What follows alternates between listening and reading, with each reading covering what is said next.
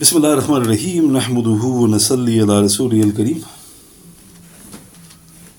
أما بعد Alhamdulillah tonight is the 8th of September in the year 2023 and Alhamdulillah we spent a few sessions discussing the priceless deed of Salah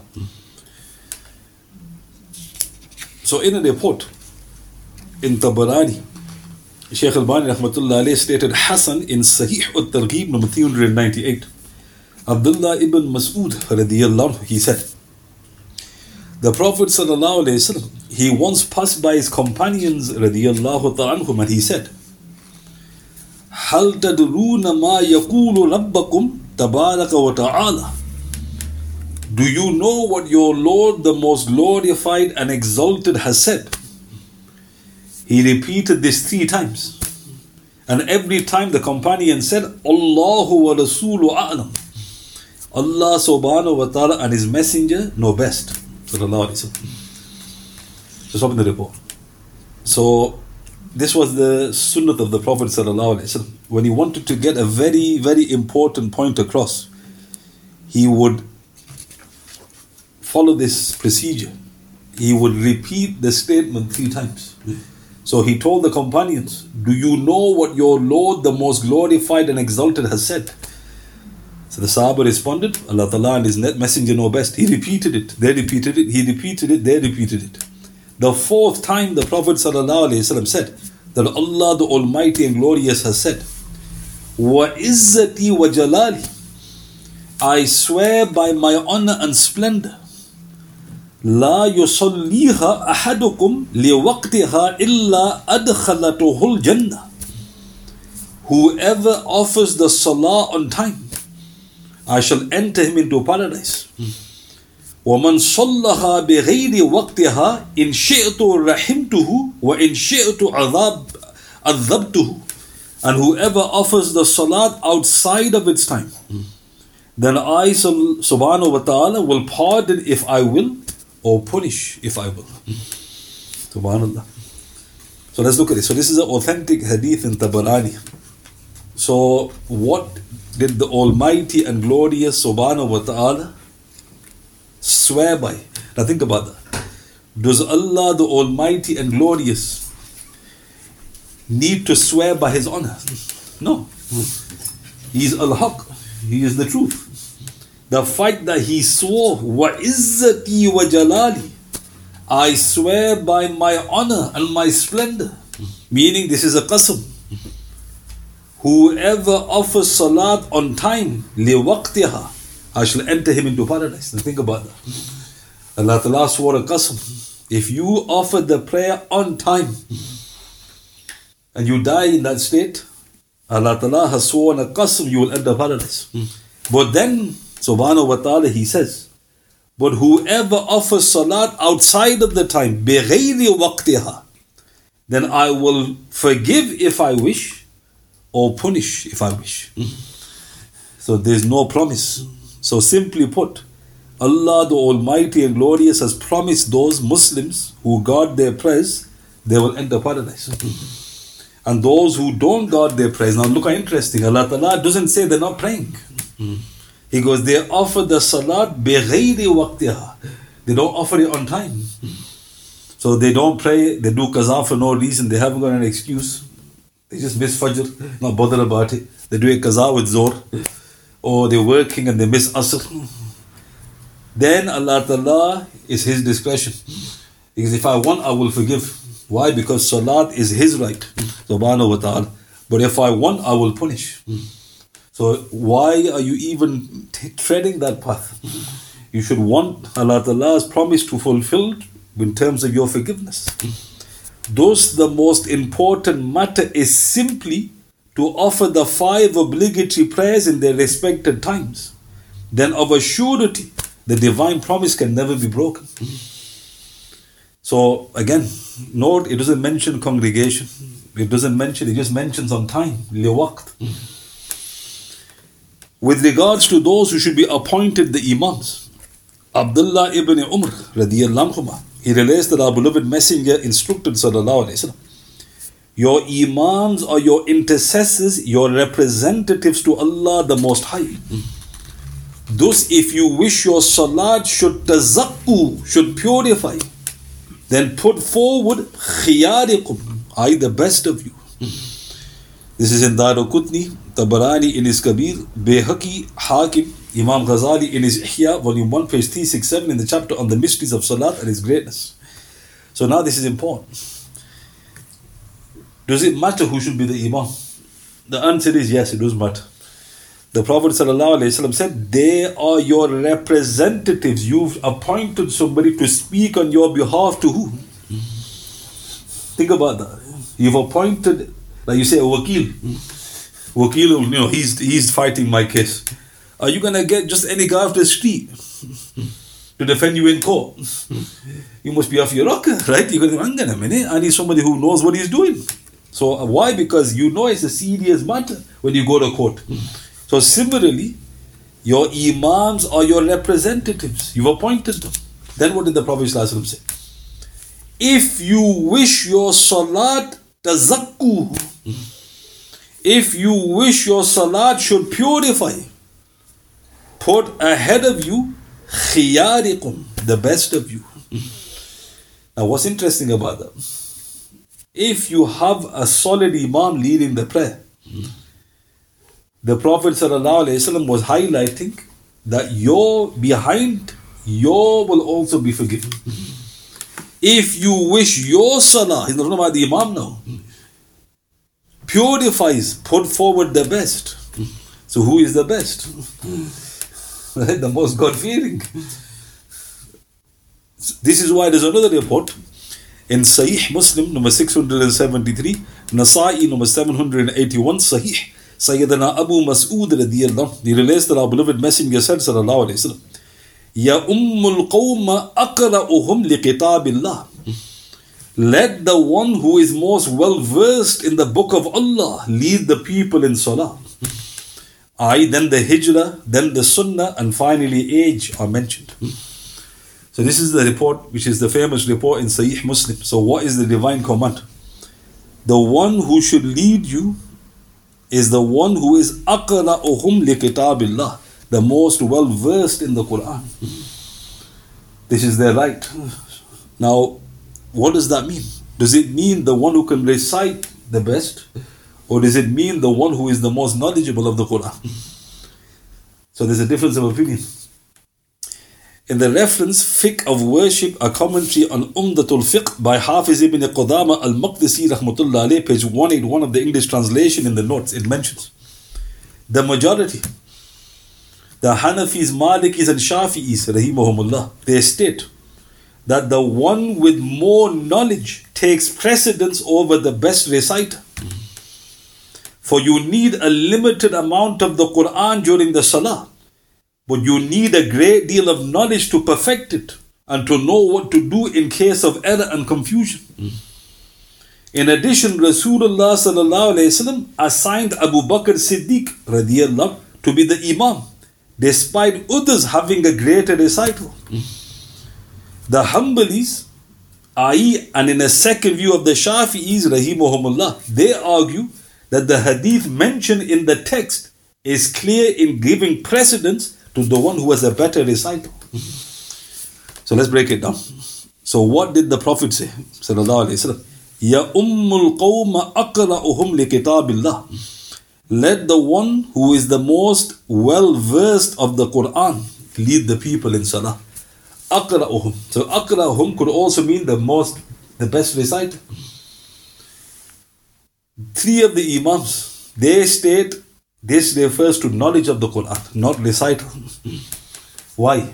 Because you only need a little bit of knowledge with regards to recital, but you need a lot of knowledge to perfect it and to make sure you don't make any mistakes. Especially if you want to know the other schools of opinions as well. And the proof of that is Rasulullah. Didn't he appoint Abu Bakr as the Imam? Because Abu Bakr should lead the prayer. But wasn't there other greater reciters? Yes, there were. So that is a clear proof that it's knowledge. The one with knowledge goes in front, not the reciter. However, The Hanbalis, and there's a second view of the Shafis, they state no. The one with the better recital has the right to lead the prayer. Because the wording is أَقْرَأُهُمْ لِكِتَابِ So there's a difference of opinion. So why is that important to highlight? Because we want our sins to be forgiven.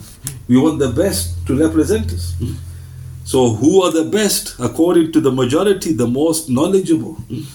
But like I mentioned, knowledge isn't just memory. You know, it's to do with taqwa, it's to do with haya, it's to do with the fruit of knowledge which I mentioned a few sessions back. This is what knowledge is.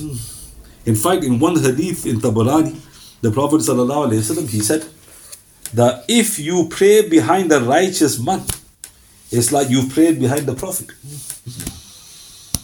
That's an amazing report for the Prophet. So we can never pray behind the Prophet. That that rank has gone. Even when Christ returns, you know, he returns as an imam, you know, a, a, a ruler. His nabuwat status in terms of his prophetic role is finished. So that is pure grace by Allah subhanahu wa ta'ala. However, if you pray behind a righteous soul, the Prophet said, it's like you prayed behind the Prophet. Look at the loss. When you put anybody in front, imagine they put him in front. And somebody goes, You brother, you should try to put the best. Why? Because I want my sins to be forgiven and I want to be praying behind the Prophet in terms of a reward. So note the knowledge is the majority. Indeed, such is a noble Imam's auspiciousness that it is related. A man asked, Ya Rasulullah, sallallahu alayhi wasallam, lead me to a deed whereby I shall enter paradise. The Prophet ﷺ said, Become a muazzin, do the azan. He replied, I cannot. Then he ﷺ said, Become an imam. He pleaded again, he goes, I can't be an imam. Then the Prophet said, Offer salah directly behind the imam. This is in Bukhari in his Tarikh, Tabarani in his Awsat, Imam Ghazali in his Ihya, volume 1, page 367, in the chapter on the mysteries of Salat and its greatness. So this was the question, million dollar question. One deed takes me to paradise. Who better to ask? He asked the Prophet. So he goes, Become a muazzin, do the azan. He goes, I can't. Now, what did he mean by that? What he probably meant was, I haven't got a nice voice, Ya Rasulullah because you, you are inviting people and you invite people in the best. So he was, you know, he said, I can't. So the Prophet goes, fine, become an imam, lead the prayer. Again, he's pleaded, you know, he pleaded, you know, that he couldn't do it, meaning I haven't got knowledge and maybe this, that. So he put his excuses forward. The third thing the Prophet told him, he couldn't escape. Offer salat directly behind the imam. That is such a deed that makes you worthy of paradise. Now, why is that? It's the Imam, you fruitcake. I've just told you, praying behind the Prophet. If you've got a righteous man in front of you and standing right behind him, think Allah to give peanuts. But this is important. That is a spot that should be given to the learned. Why? Because if the Imam makes a mistake, the learned are right behind him. If the learned are further away, the Imam might not hear them or, you know, etc. etc. So how do we act upon this hadith? You know, person asks me, goes, Well, I want to stand behind the Imam. And the response is, we've reached a time now where it's easy to pray behind the Imam. It's not like you're fighting for that spot now, is it? It's just straightforward and nobody's, nobody's there to, you know, have a go at you. That's number one. And number two, even if there are learned people, then you could just simply make that intention. Hmm. You're thinking, I wanted to pray behind the Imam, but mashallah, Mulana Sahib was here, so he took the spot. No problem. In fact, there's another thing you can do. The hadith is recorded in Tabarani. The Prophet ﷺ said, If you step back and let a person take your spot in the front row, you will get two rewards. So now, what does that mean? The Prophet ﷺ said in Sahih Bukhari, that if you knew what the reward was for the front row, he goes, you would draw lots. So there's a contradiction, there's an apparent contradiction between that hadith and this hadith. There's no contradiction. The hadith in Tabarani is highlighting the situation where you're behind the Imam, but you see a learned person. So you're thinking he should be behind the Imam. So you look back and you say, please, Mulana Sahib, you go forward, I'll stand back. And by doing that, you'll get two rewards, the Prophet said. But it doesn't just mean any Tom, Dick, and Harry. You look back, come on, you want to go in front. Right? It means that you look. So obviously, if there's a learned person or there's a pious person, then go in front. You'll get two rewards. However, that's the understanding of that hadith. But that spot is priceless. Think about that. So now, question.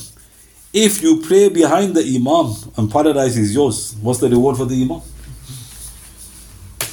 The people don't realize. And also highlighting the rewards of congregation. All of this is lost if you pray at home. you Imagine what have you lost? Where do you start, brother? You know, bug rule comes out.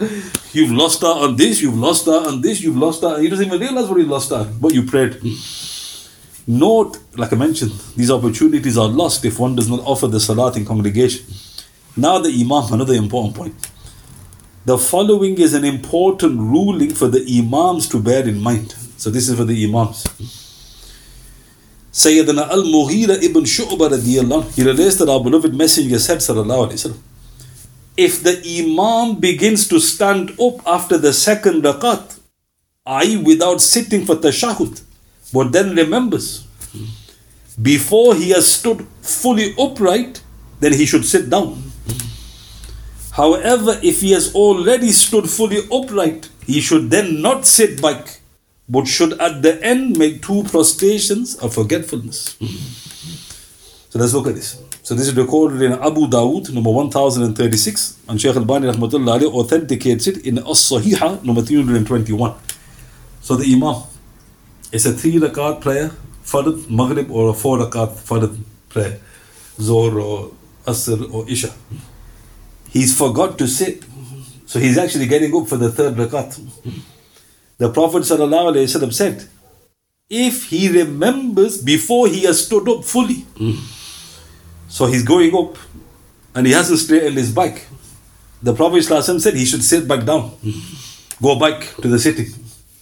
But if he stands fully upright, he doesn't return, even if you remember. You offer the two prostrations of forgetfulness. So this is the authentic hadith in Abu Dawud. So now the fiqh. It is clarified in Al Mughni Ma'a Al Sharh Al Kabir 1-677. If someone stands up for the third rakat, forgetting the tashahud, then one of three scenarios apply. So you're offering it as the imam, or even yourself. You know, you might forget yourself. There's only three possibilities. Firstly, if he remembers before standing up straight, he should return to tashahud, which is mentioned in the hadith.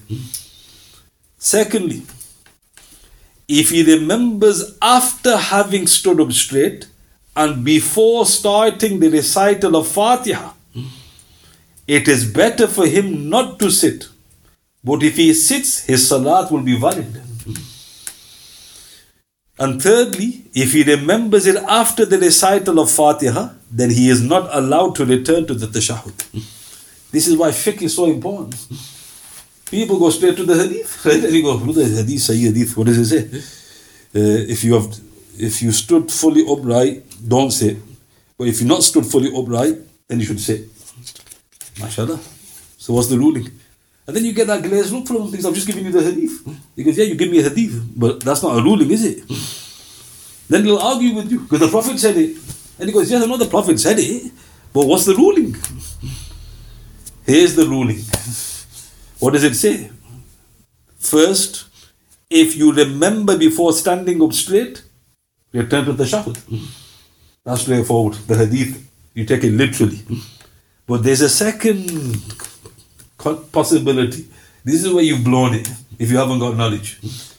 You remember, but you've remembered when you stood.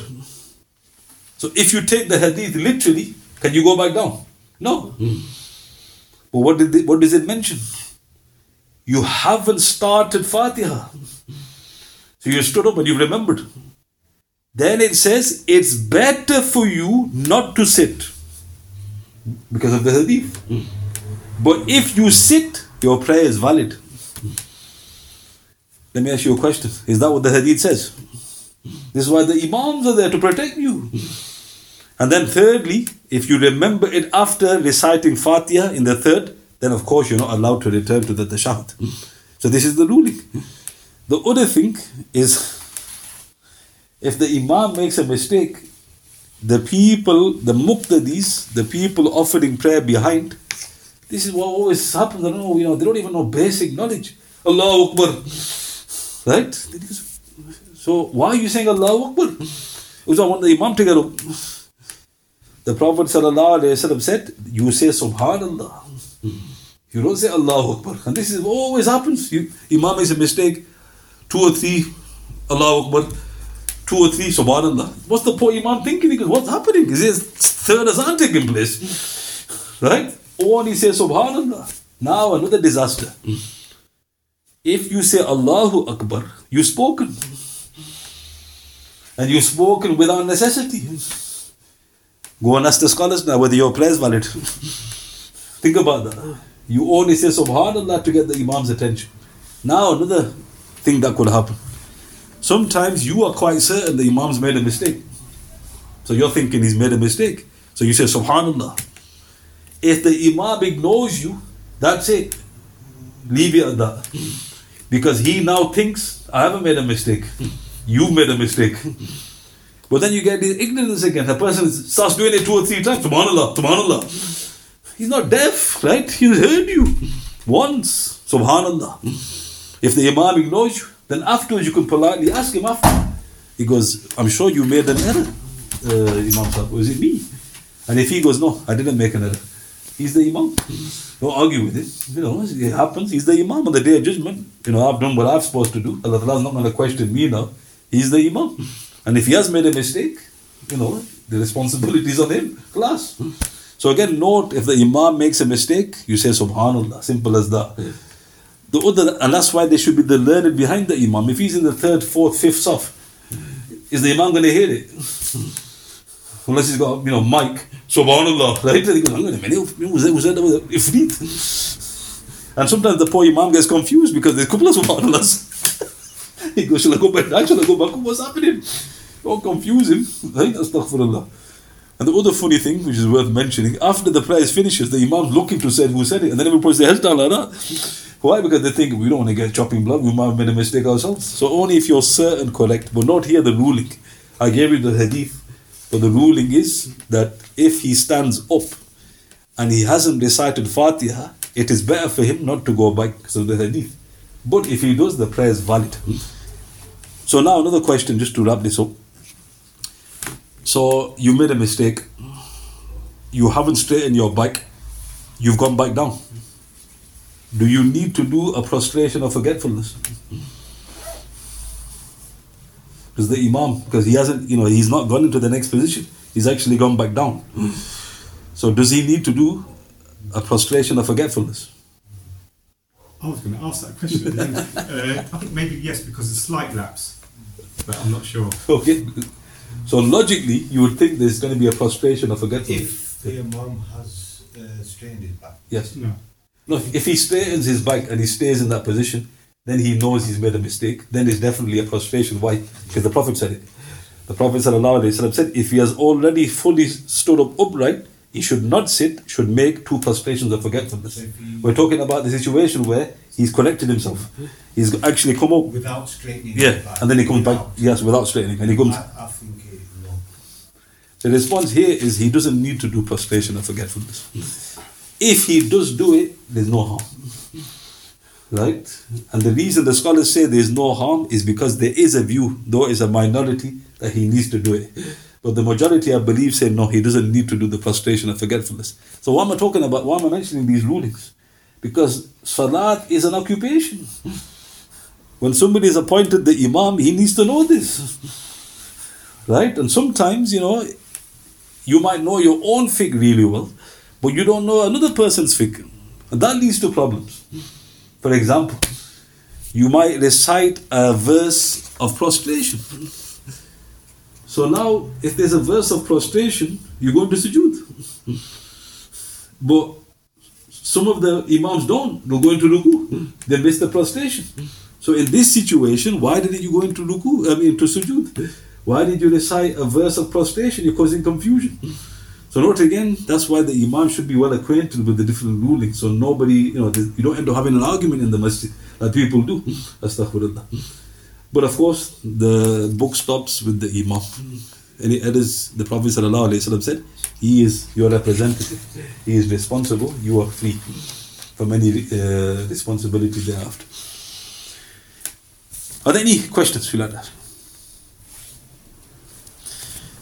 like that? سبحان بحمده سبحانك اللهم وبحمدك أشهد أن لا إله إلا أنت أستغفرك وأتوب إليك وأتوب بالله من الشيطان الرجيم سبحان ربك رب العزة عما يصفون سلام على المرسلين والحمد لله رب العالمين. بسم الله الرحمن الرحيم. والأصل الإنسان لفي خسر الذين آمنوا وعملوا الصالحات واصبحوا الحق واصبحوا الصبر صدق الله.